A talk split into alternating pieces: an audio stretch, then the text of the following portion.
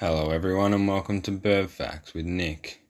Today we are talking about the masked lapwing.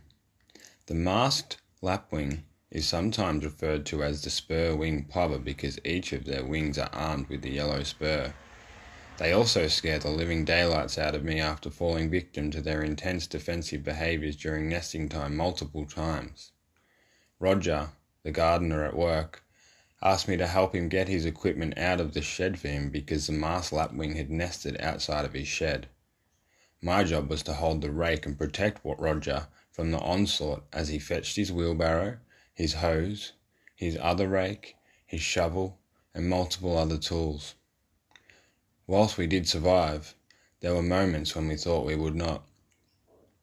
I contacted Roger to discuss the event, however, he was unavailable for comment. Thank you for listening and join us next time on Bird Facts with Nick.